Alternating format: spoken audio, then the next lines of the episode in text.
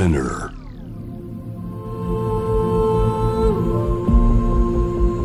J-Wave Innovation World Ella podcast from the next Ella.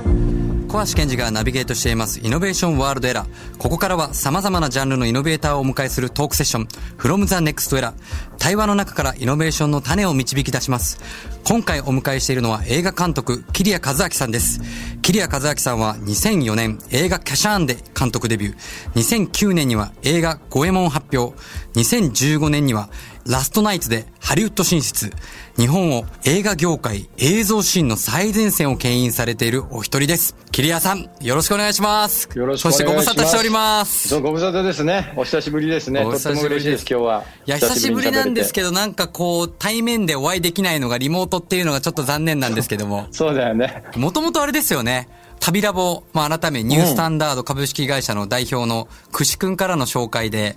ねあの、プライベートでお会いさせていただいてから、本当ですよ。様々なことで。あの時なんか変なこといっぱい喋ってましたね、俺ね。なんか、宇宙のこととか。いや、もうね、本当にいろいろ、あの、キリアさん、深い、まあ、人間のこととか、本質的なことを常に考えてらっしゃるなと。やっぱそれがあるからこそ、やっぱ監督として、この世の中にこう作品をね、訴えかけるというか、疑問を投げかけるものがあるのかなと思って、で、またこのタイミングで、新作？新世界っていう映画の制作に向けてクラウドファンディング実施っていうことなんですけども、僕なんかこれをパッて聞いたときに、このタイミングで新世界、まあおそらくこのコロナ禍前よりも準備してたとは思うんですけど、このタイミングで新世界っていうことをキリアさんが作ろうとしてるってことは、いろんなこの世界の情報だったり、あとやっぱ自分が体験してきた人生の中で思うことがあって、今このタイミングに気づきにつながるようなきっかけを作ろうとしてるんじゃないかなと思って、もうこれはぜひね、キリアさんのお話今日聞きたいと思って呼ばせていただきました。ありがとうございます。いや、そもそもね、この新世界っていう脚本は、もう10年ぐらい前に書いちゃったんですよ、これ。まあそこからね、何度か映画化の話はあったんだけれど、いろんな条件が合わずに、その後にまだハリウッド映画作ったんで、ラストナイツってやつ、それに時間を取られてしまって、まあスケジュールが合わないとか、いろんな条件が合わなくて、実現しない脚本だったんですね。それが、まあ、このタイミングで、まあ、自分の中でいろいろな気づきがあり、まあ、このタイミングで何か一つと作品を出すべきだっていうのがあって、その新世界ってそもそもあった脚本をやろうという形なんですね。だから、ある意味シンクロしちゃってるわけですよ。はいはいはい。自分でやろうって言ったけど、なんかやらされてる感じがあって、コロナが起きてですね、その映画業界もとても大変な状況にあるわけですよ、ご存知のように。で、まあ、知り合いの会社とかも苦しい立場にあったりとかして、だったら、あの、なんかプロジェクトやろうよって言って、じゃあやりましょうってなって、まあ半ばちょっとプロジェクトの見切り発車で。始まったって感じがありましてね。だから、シンクロしてますよね。で、話もそのような話だしね、未来の話だし、疫病があったりとかして、猛烈な格差社会があって、その中で主人公たちがどうするのかと。未来の話なんだけど、戦国時代の話なんですね。織田信長と徳川家康、木下藤吉郎の話で、彼らがもう未来で、だから信長が新しい世界をどうやって築いていくのかっていう話。おーそういう話なんですね。うんえ、何かそのコロナ禍になってそういうものっていうのは、まあ現実的にみんなの中に、まあ自分事として捉えられるタイミングだと思うんですけど、10年前って、まあまさかこんな世界が来るなんか誰もが思ってない。時うんに、この作品に取り掛かろうと思った、そのタイミングって何を思われてこういう新世界。そのですね、いわゆるそのコロナっていうのって、一つの現れでしかないと思うんだよね。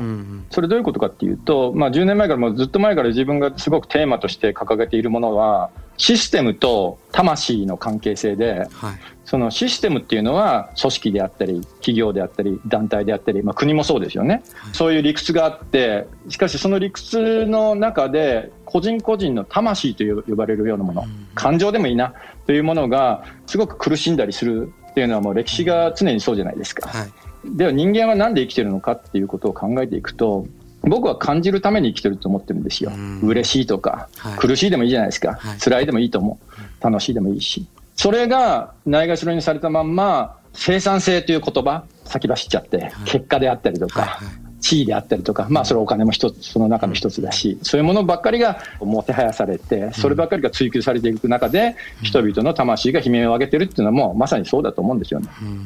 だからコロナっていうのはそういう問題の一つでしかないわけじゃないですか。はいまあ一説によっては、その人間がその生態系を壊し続けて、まあ生産性という名のもとに生態系を壊し続けたりとか、うんまあこれ、ウイルスというのは動物から来てるから、はいその動物を虐待ですよね、うん搾取し続けた結果、こういうものが起きてるとも言えないわけでもないわけだから、結局それのひ現れの一つですよね。やったことは戻ってくるっていうこともありますもんね。でも全てがその生産性、効率の良さということ、結果を求めるっていう、ただその一点のためにやってることでしょ、全てが。いやでもまさにその、さっき桐谷さんがおっしゃってた人間はその感じるために生きているっていう。まあ言ったら心、ハートじゃないですか。20世紀って物質が優先され、経済が優先され、そういう中で、やっぱりその心っていうのを失って、で、またその中にこう情報化社会になり、情報によって思考ばっかりが取られていって、なんかこう心で感じることっていうのを忘れてってしまったというか、感じにくくなっていった。でもこういうコロナという、まあ一見すると危機なことなんですけど、我に返った方も多いと思うんですよね。どなたかが言ってて、誰だったっけな、忘れちゃったけど、人類史上始まって以来、全世界の人間が同時にはい。自分の時間をこれだけ持てた時代はないっていうんですよね。うんですよね。うん。その自分と向き合うチャンスを与えられてるわけじゃないですか。そうですね。それも始まって以来ですよ、ここまでの、ここまでのスケールで起きてるってことは。で、特にこの情報化中だと本当にそれに飲まれてって、気づいたら人のペースというか、世間のペースに自分を合わせて、自分の心を失っていくってことが多かったと思うんですよね。でもふとこうコロナで時間ができ、リモートになっていった時に、その心と向き合った時に、改めてこの感じる大切さっていうのを、まあ、人々が僕は気づいていったらいいなと思うし、まあ、21世紀って心の時代になったらいいなと思うんですけども、まあ、そういう中でやっぱり見る、僕ね、このアートとか作品って、ものすごく人々の答えっていうよりは人々に気づきを与えていくと思うんですよね。きっとその、こ今回このキリアさんが手掛けていく作品のこの始まりすらも人々の気づきに、まあ僕自身も今なってるなと思うんですけども、まあまずはこの90秒のパイロット映像の制作に向けた、まあ支援の呼びかけっていうところから始まっていったと思うんですけど、まずこのなんかクラウドファンディングからこう始まっていくっていうのは、まあどんな理由があったんでしょうか？すべてのものを一回疑ってみようっていうところから始まっていて、うん。それは映画の作り方もそうだし、お金の集め方もそうだし、配給の仕方もそうだし、ありとあらゆることを一回、それすらも新世界っていう捉え方をした。で、そうなっていったときに、まずは、まあ映画監督っていうのは、90%ぐらいがお金集めに奔走してるわけですよ。うんうん。時間をね。そうです。それはそれでいいんだけれども、やはりここに対して、まあ、クラウドファンディングのそんなに新しい概念ではないんだけれども、ここに対して皆さんと一緒に何かを作っていくんだっていう意思表明が僕はすごくしたくて、はいはいそれでクラウドファンディングというものを使わせていただいて、皆さんから支援をいただくと。しかしその時にすごく僕が、あのー感じたのが、その支援をいただく時に皆さんからメッセージもいただくわけですよ。うんうんうん。その時にいろんな方々が新作待ってましたとか、すごく期待してますとか、新世界っていう世界を作りたいっていう人もいたし、うんなんかそれがね、ものすごい僕にとっては、まあ、勇気をいただけるっていうんですかねうん、これ間違ってないんだと思思えるし、はいこれだけの人たちがやっぱり思ってくれてるんだってのを自覚できたっていうのは、ものすごく僕にとっては大きなことなんですよ。で、まずその90秒というものを作って、圧倒的なものを作ろうとしてます。それだけの皆さんの期待があるわけだから、うんそれを背負っていく。で、それで出来上がったもので、そこから先に長編っていうもの、まあ僕は本編って呼んでますけども、長編の映像作品っていうものに取り掛かります。そこでは、もっと広い人たちの支援が必要になってくる。はい。映画会社もそうかもしれないし、劇場さんもそうかもしれないし、もっと言うのは企業さん。はい今すごく僕は考えてるのは、その企業さんとの関わりっていうことを考えてますね。で、以前の自分というのは、そのアーティストであるがあまり、ビジネスっていうものに対しての一種のアレルギー反応みたいなのがあって、まあよくよく考えて、いろんな企業の社長さんたちとも話しさせていただく機会とかがあって、話していると、彼らもものすごいピュアなんですよね、実は。うんそのトップの人たちは、はいこういう社会を作りたいとか、こういうサービスを与えたいとか、こういう世界を見てみたいんだっていう人たちなんですよ。はい。実は本当はつながれるわけで、うん。で、今までのやり方が、そのつながり方がすごくいびつだったと思うんですよ。はお金を出す方が偉くて、下請けになれるなる人たちが偉くないっていう構造。いや、それ違うじゃないかと。下請けって言葉もそもそもいらなくて、50-50で両方があって初めて成り立つことでしょ。はい。だから今回そのスポンサーという言葉は僕はすごく嫌っていて、うんパートナーという言葉を使わせていただいてます。うん今そのような観点で様々なパートナーさんたちを探していますんで、はいもしこれを聞いていて、これうんいいなと思ったらどっかの社長さんとか、あの、お声掛けいただければすごく嬉しいし、で、実際今始まってるんですね。はいそういう人たちは、いや、こういうことやりたかったんだよって向こうもおっしゃるわけですよ。うんうんうんこちらもその企業さんのニーズ、本当のニーズは何なのかっていうことに対して、こっちも本当に真剣になって考えるし、うんなんかそ本当にそのパートナー作りをできていけば、はい。あらゆる意味で新世界が訪れるとうんいうことを思うんですね。すごく今、キリアさんの話を聞いて、僕もすごく胸が熱くなって、きっと多分その思いが多分こういうクラウドファンディングで、この新世界っていうのは多分構想から、さらにみんなのこうエネルギーによって変わっていくんだろうなって、そうです。すごく思いました。だからこれは一つのモデルケースでしかなくて、僕にとっては。で、そこが映画だけじゃなくて、音楽もそうだろうし、舞台もそうだろうし、なんなら芸術の他の部分、農業もそうだろうし、医療もそうだろうし、やはりみんな最初はものすごくピュアな気持ちがあるわけじゃないですか。は本当にピュアな気持ちがあるんだけれども、それが仕組みの中であったりとか、政治家もそうですよね。ものすごくピュアですよ、最初に始めてる人たちが。それがいろんなロジックがあって理屈があってそれに飲み込まれていってピュアさが失われていってそもそもそれなんでやってるんですかっていうような次元まで変色するわけですよね。途中にあるものを全部取っ払ってしまってピュアな人たちだけでつながっていけないのかっていう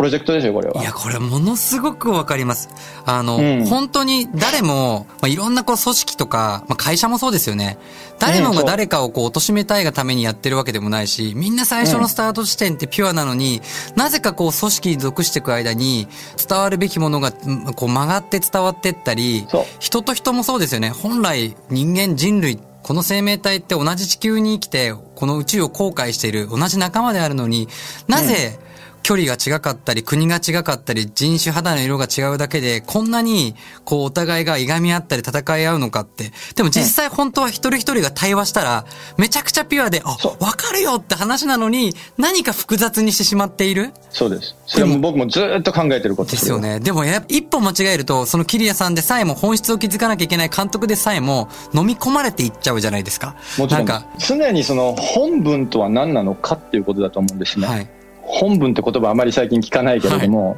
映画監督との本文とは何なのかもっと言えばアーティストとしての本文は何なのかうん。もっと言うなれば人としての本文は何なのかでもいいんだけれども、自分は何を求めているのかっていうことにものすごく忠実になります、はい。でこれがねなかなかこうすり替わりがちでうん。忘れがちで、で気がついたら自分が求めていないものを追っかけたりするわけですよ、うんうん。お金だったり地位だったり権力だったりいろいろなってくると思う思うんですけれどもそれは別に否定してるわけじゃないんだけれどもで自分はやっぱりそれを見失わないためにもう常に自問自答ですよね。鏡見て毎朝鏡見て自分のことがお前嫌いなんじゃねえの？うん。大丈夫なの？っていう自問自答ですよね。自分のこと好きかいとうん。いうことを胸を張って言えるかいっていうことを自問自答します僕は。いや、その行為って、なんかこうしたいけど、やっぱり毎日鏡見て自分の目の奥見るって怖いじゃないですか、やっぱり。そこなんですよ。だからそこが今怖いって言葉が出てまさにそこでうん。何が起きてるのかというと人にとって僕の勝手な推測ですけれども、人間にとって一番大変なことっていうのは自分と向き合うことだと思うんですよ、うん。なぜならばそれ辛い作業だから、うん。でそれを向き合いたくないから人は外部に向かうわけですよ外部に逃げてしまう、そうですね。だから人の意見で自分の行動をしようとするわけですよでその時に僕はいつも聞くのは君はどうしたいのかってことなんですよね、はい。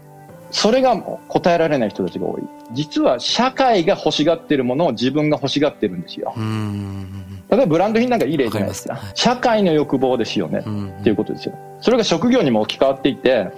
今すごく僕は思うのはクリエイターという言葉があるんだけれども、はい。クリエイターになりたいっていう人たちがものすごく多くて、はい。じゃあ何を作りたいんですかあなたはって言って答えられない人たちが多いんですよ。なるほど、なるほど。じゃあクリエイターになれば僕は幸せになれるんでしょっていう考え方でしょ、うんうんそれはちょっと違いますよね。違いますよね。何か自分の中で湧き上がってくる作りたいものこうしたいものっていうのがあってそれをやったから結果論としてあなその人が絵描きと呼ばれたり、クリエイターと呼ばれたりするわけじゃないですか、うん。わかります。多分映画でも本でもそう、何でもそうなんですけど、はい。きっと、キキリアさんの中の人生の中では俺はこうだっていうのがあっても、それは人それぞれ違うわけじゃないですか。もちろん。だから多分きっとその答えを教えるっていうことではなくて、やっぱそこって気づきを作るっていう意味ではやっぱこう映画って考えさせて、うん、でも人それぞれの中で答えを導き出していく。うん、感じることと考えることって全く別物だっていうことを、ね、まあ、気づいてない人たちが多いですよね。感じることが重要で、感じたことを具現化するために思考があるわけですよ、はい、つまりツールとして、はい、しかし多くの人たちはそのツール例えばノコギリとかハンマーみたいなものに振り回されちゃってる、うん、そうですね。だから何が作りたいのか感情ですよね。感情があって、うん、ああこういうの見てみたいっていう感情があるからじゃあその道具としての思考を使ってそれを形にしてみようっていうことなんだけどね、ありがとうございます。もう本当にまだまだ聞きたいんですけども、これからもこの映画のイノベーションのヒント探っていきたいと思います。小橋健二がナビゲートしていますイノベーションワールドエラー。今回は映画監督、桐谷和明さんをお迎えしています。後半もよろしくお願いします。はい、よろしくお願いします。はい。クラウドファンディング、この収録が行われている時点で57%に到達しています。そうなんです。はい、うん。こう、サポートしてくれてる方からの声で印象的だったものってありますでしょうか？えー、っと、やっぱり一番大きいのは待ってますってやつですよね。待ってましたと、ずっと待ってましたと。だから日本、日本語の作品っていうのはもう10年ぐらい出してないんですよね。五右衛門が2009年だったから。そうか、そうですね。本当10年ぶりぐらいなんですよ、日本語の作品っていうのが。はいはい、まあもちろんこの作品は中国語版とか英語版とかもやりますけれども、うんうん、だからそれだけ待ってましたっていう人たちがこれだけ多いってことに対してすごくありがたかったですね。まあ、桐谷さんほどのね、いろんな映画をこうやってらっしゃるイメージの方って、多分いろんな、うん、まあ、大きな配給会社から映画作ってくれませんかとか来るじゃないですか。うん、いや、僕ね、本当ないですよね。そうなんですか。みんな怖がってんでしょうね。こいつに頼んだらとんでもないことになっちゃうみたいな。まあ、まあ、とんでもないお金がかかりそうっていうイメージはあるかもしれないですね。それもね、いつも言ってるんだけど、はい、あの、お金関係なくやりますよって言ってるんですよ。はい、あの、本当に小さい CG とか絡まない、うん、ちっちゃい人間ドラマも本当やりたいし、はい、自分の企画じゃないものもやりたいし、だから皆さんちょっと企画くださいよって脚本送ってくださいねって言うんだけど、送ってこないですね、これが。で、それはミュージックビデオも同じことを言っていて、よく言われるのが、まあ、キリアさん予算大変じゃないですか。予算でかすぎてうちは頼めませんとか言う人たちがいるんだけど、はい、いや、そんなことないですと。予算なんか関係なくやるんで、ただ一つだけお、ね、あ言わせていただくと、曲を聴かせていただいて、その曲に対して僕が何も提供できるものがないってなったら、それはちょっとできませんと。それで判断してます。だから、一回、その、本当にネットで、本当に素人の子が、僕に送ってきたんですよ、はいはい、曲を。それですごいこの曲いいなと思ったんで、僕ミュージックビデオ作ったんですね。そう制作費。うん、制作費0円で。はそういうこともあるし、楽曲次第であるし、脚本次第であるし、その人のなんか思いですよ。やっぱ感じられるかっていうことですよ。うん、それすごい重要。そのなんかこう感じる力っていうのって、うん、まあ、先ほどの話にもつながるんですけども、うん、頭で感じ、頭で入れた情報なのか、心で感じてるのかっていうのが分かんなくなってることってあると思うんですよね。本当その通り。それを、本当にその通り。これは心が感じてるって、心が俺は感じたっていうふうに分かるようにって、どういう、まあ、先ほどね、こう自分、自分自身を見るっていうこともあると思うんですけど、他にどういうことをなされてますか？あの、実はもっと言うと、感じてないわけじゃないんですよ。で感じてるってことを認めない人たちが多いんじゃないのかなって思っちゃう。なるほど。その感じることに対してそのまあ情報が多すぎたりとか時間がないとかそういうことで感じていられないっていう人たちもいるだろうしもっと言えば感じてしまったら何かものすごいのが吹き出してしまって今の生活が壊れるんじゃないかとかいう人たちもいると思うんですよね。例えば綺麗な夕日が見えてるとするじゃないですか、はい、それ一回立ち止まって見てみようよって僕は言うんですよ。はいはいはい、それで綺麗だなっていう感じることを自分に許そうよと。うんうんうんでもそこで感じてしまって涙出ちゃったら怖いっていう人たちもいるんですよね。なるほど。これすごい複雑なことなんだけど、うん、涙出ちゃってもしかしたら今私がやってる人生ってなんか違うのかなって思っちゃったりするのが怖いとかすごく潜在的なことですよこれは。やっぱどっかでそれを知ってしまうと自分の今までを規定してしまうかのように見ないように見ないようにしてしまう。っていうことがあると思うんだけども、うん、そこでもう一つ問題があって、うん感じてないわけじゃないわけだから、それは潜在意識とか無意識とか僕は専門家じゃないからわからないけど、うん心の奥底にそれが蓄積されていくわけじゃないですか。うん悔しいとか悲しいとか怒りだったりとかそういうものがどんどんどんどん蓄積されていってそれがある日突然爆発したりとかもするわけですよね。はいはい。だからすごくやっぱり正直にそこを見てあげるってことっていうのはものすごくものすごく重要なことだと思う。だからそれにはやっぱりある程度の変変な話だけど努力が必要で感じるうん。感じられる努力っていうのかな。うん。だから海を見たいなって感じてしまったらやっぱ見に行かなきゃいけない、うん。すぐに。でそれは僕はいつも努力って言うんだけど、なんかそういうことなんだなと思うんですよね。コロナ以前っていうのは、やっぱりその時間と情報に暴殺されて、なんかどこか気づいたら盲目的に生きて、その感じる瞬間すらもどんどん通り過ぎていったけど、今って、まあ、一見見るとね、大変ですけど、大変っていう字は大きく変わるっていう書くように、なるほど。なんか変わるチャンスであると思うし、逆にその感じることをできる、まあ人間が人間であるべき感じるっていうことをできるタイミングなんじゃないのかなって僕はコロナがそう思いますうん。なぜならば、もうありとあらゆる組織であったりとか団体であったりとか、そういうもの、業界とかも崩れそうになってる、今、うんうんご存知のように。はい。それが、まあ、すごく悪いことで言うと、し失業率とかそういうことにつながっていったりとかして、まあ、国の概念すらも非常に危ういことになってるわけですよね。これはある種強制的にやっぱ自分の内側に生かせられるんだと思うんですよ、これから。うんうん僕は何なんだろう、うん。ね、何を感じてるんだろうっていうことを嫌が王にも感じざるを得ない時代がうん。もう来ちゃってるっていうことなんですよね。そんな中で、こう、映画業界っていうのも、こう、パラダイムシフトっていうのが迫られてると思うんですけども、うんうん。まあ、桐江さん自体はこのウィズコロナ、まあ、ももしくはこう、アフターコロナに向けて、うん。まあ、どういう世界にしていきたいなっていうふうに思われてますか？まず、ありとあらゆる線引きをなくしたいんですよ。うん。CG なんですか、アニメなんですか、実写なんですかって、それも線引きだけでも、もっと言えば、じゃあ映画って何なんですかってことなんですよね。うん。映画館に見見に行くっていうのもあるし、家で配信で見るっていうのもありますよね。それは音楽でも始まってますけれども、はいそれは線引きなくていいじゃないですかって。うんもっと言えば映画と音楽の線引きもなくなっていくべきだし、うんもっと言えば本であったり、演劇であったり、絵であったり、詩であったり、ありとあらゆるものがもう全部が取っ払われてしまって、うん一つの創作であるとうん。いうようなことですよね。ありとあらゆるものが一つになって捉えられていく世界っていうものが僕は訪れると思うし、それが重要だと思います。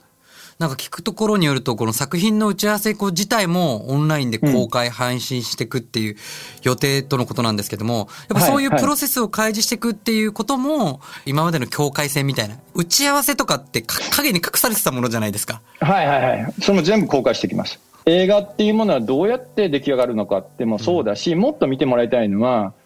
ものを作る人間がどうやって作ってんのか。まあ苦しむとこもそうだし、うん悩むとこもそうだし、あ、こういうふうなことをやってんだっていうことを見てもらいたいってなりますよね。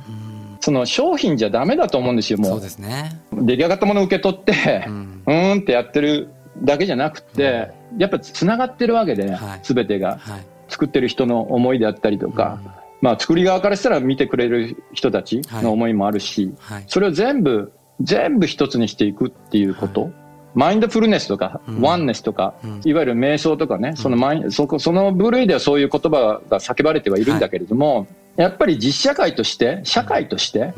それが形として起きるんだと僕は思うんですよね。すごく概念的な話なんだけいども。やいやいや、すべてはやっぱり空間も物もすべて生きているという、だって科学的に言ったらそうじゃないですか。そうですよね。もっと量子物理学物理学的に言って言ったら、何の違いもない何もわけですよ違いない。ね。同じ素材でできて、うんそういうことなんだと思う。そんななんかこう、いろんなこうプロセスを公開していく中で、ちょっとこの番組のリスナーの方にも、そのプロセスの片隅をこうちょっとご紹介していただけないかなと思うんですけど。えっ、と、これはですね、はいあの、今日ここで初めて発表しますけれども、はいこの新世界プロジェクト、まあトレーラーもそうですけれども、本編に中にはいろんな役者さんが出てくれるはい。と思います、これは。で、その中の発表できる一番最初の人間として、えっ、と、ガクト。おをお発表します。ガクトが、えっ、と、一人のキャラクターとして演じてくれます。まあ、彼とは前から一緒に仕事しようねってずっと言っていて、はい。で、それが、まあ、今回初めて実現するっていう感じなんですけれどもね。僕も楽しみにしてるしてるんですけれども。いや、今回この番組のために一番最初に発表していただけたらめちゃくちゃありがたいんですけども、うん。ガクトさんは、キリアさんから見て役者としてどう見られてますか？ガクトはいつも言うんだけど、ちょっとね、いつも違うことやれよって僕言ってんだけど、うん 僕ね、すごくガクトのことが好きなのが、ものすごい努力家ですよね。はい。すごい努力家。そこの部分はまあ分かってもらえてないとこもあると思うんだけど、彼のを知ってる人たちはい以外の人たちね、うんすごい情熱を持って物事に取り組むし、はい。実はすごい素直。うんうんうん。だからそういう人間と仕事をしたい。でもとにかく情熱がある人間としか仕事をしたくないっていうのが僕があるんで、いや、それももう最初から最後まで。キャストとか台本とか、いくらね、いい台本があって、いい、こう、有名なキャストがいても、やっぱそこに作ってる人たちのエネルギーがなかったら、僕残らないって思っていて。本当それ。やっぱそこに向かうエネルギーが、まあ、ある意味で映画というツールを通じて、後世にまでそのエネルギーが残ってくんじゃないのかなって。その通りだと思いますよ。情熱がないものは伝わらないですよ。うん。情熱はないんだけれども、スキルがあるっていう人たちいますよね。はい。技術があったりとか、うんまあ知名度があったりとか。はいはい。でもそれは僕は必要ない。うん。スキルがなくても、技術がなくても、情熱を持った人たちと仕事をしたい。はい。それだけですよ。だって、ベテランって呼ばれてる人たち、情熱がない人たちなんかいっぱいいるじゃないですそうか。ですね。でもそれがなぜ起きるのかっていうと、挑戦がなくなってくるからなんですよね。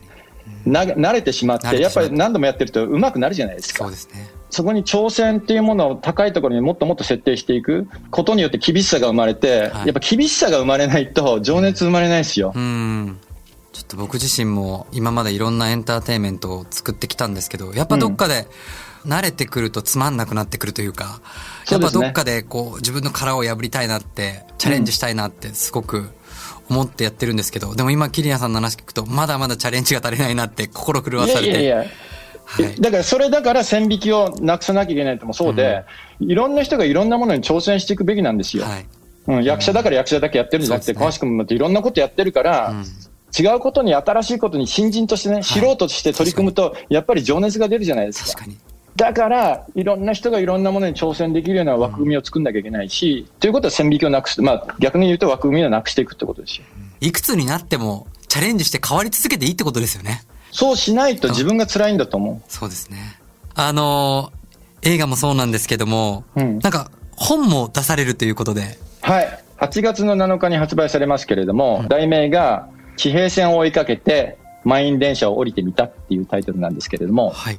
それは5年がかりの本ですね、これもね。はあ僕のインタビューをずっとライターさんがしてくれて、そのインタビューに基づいた一種の小説っぽい作品です。でも、まあ、ジャンルとしてはビジネス書みたいなことになっていくのかな。だこういうふうに今喋ったようなことはい。が全部網羅されていてう、ん。まあ、た自分と向き合うってことですよね。うん。混乱が起きるんですよ、向き合わないと。はい。多くの人が混乱してるだけの話で、うんそれを自分と向き合って一つ一つ丁寧に丁寧に紐解いていくと、うん実は混乱することもなく、実は悩むこともなく、んありとあらゆることが素直に見えてできるっていうような本です、それは。出来上がったらお送りしますんでぜ。ひ、よろしくお願いします。本当に今日は、あの、僕自身も今日の本の話ですごく気づきも得ましたし、変わっていくんじゃないのかなって思いました。これは言葉だけじゃなくて、やっぱり作品を通じて、よりもっと感じる部分があるんで、うん早く見たいですけど、その早くって急ぐ前に、やっぱりこのストーリーを一緒に、新世界へ向かうストーリーを、えーはい一緒に共有できたらなと思います。新世界制作に向けてクラウドファンディング、ぜひ皆さん、あの、まだやってますんで、まあ応援まだやってないけど、残り時間が少なくなってきちゃって、まだ55%だっけ、57%ですっけ、はい。それしか集まってないんで、ちょっと今、ドキドキしちゃってるところで、これ、頑張んなきゃいけないなと思ってるところなんでどうぞ皆さんよろしくお願いします。よろしくお願いします。あはい。あとあの、音楽プロジェクトも始まりますんで、これはまた今度、後日発表されます、これは。これあれですね、もう映画っていう一つの枠組みにとらわれず、いろんな本もそうですし、音楽もそうですし、いろんなことが一斉に始まってって、シナジーを生んでいくんですね。そうです。だからその音楽プロジェクトは映画を作るように音楽を作ろうっていうプロジェクトで、はい。まあ、これもまた全然今までと違う音楽の作り方を提示しますので、そこを見ていただければと思います。もう、キリアさんの作品もそうですけど、キリアさんの人生から目が離せません。あの、ぜひ、ちょっとあの、僕も、あの、臆せず連絡するようにするんで、また、いやぜひぜひ、絡んでください。本当一緒にもっともっと話したいんだははいぜひよろしくお願いします。はいぜひ、こちらこそ、はいこれからもよろしく。よろしくお願いします。今日はありがとうございました。こちらこそありがとうございました。from the next era。今回は映画監督、キリア和明さんをお迎えしました。ありがとうございました。ありがとうございました。How far are we going? To what end? And we will once again ask ourselves the definition of what innovation truly is. You're listening to J-Wave Innovation World Era podcast.